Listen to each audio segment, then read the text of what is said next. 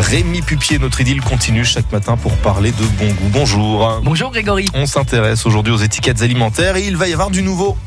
Et oui, les étiquettes euh, alimentaires vont évoluer. C'est notre député de la sixième circonscription qui s'y colle, c'est Julien Borovic, qui va nourrir le débat. Traçabilité et étiquetage alimentaire, il a souhaité rédiger une proposition de loi renforçant l'étiquetage et l'information des consommateurs sur les qualités nutritionnelles et la composition exacte des plats préparés. Alors, quatre pictogrammes sont étudiés. Lequel euh, sera pris On ne sait pas. L'un pour parler du Nutri-Score, élaboré par une grande enseigne de distribution. L'autre, c'est des lettres A, B, C, D, E, élaborées par le ministère de la Santé. Il y en a un troisième, c'est des feux tricolores euh, comme euh, ceux qui sont appliqués en Angleterre. Et enfin, le quatrième, c'est des Nutri-Repères utilisés dans l'industrie agroalimentaire on voit des graphiques avec des pourcentages. Bon, à l'origine euh, étaient prévues des mentions telles que nourri aux OGM, le mode d'élevage, l'origine géographique ou encore le nombre de traitements par des produits phytosanitaires sur les fruits et légumes frais.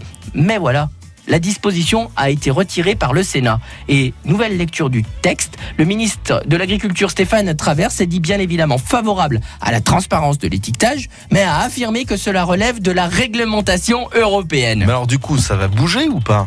Oui.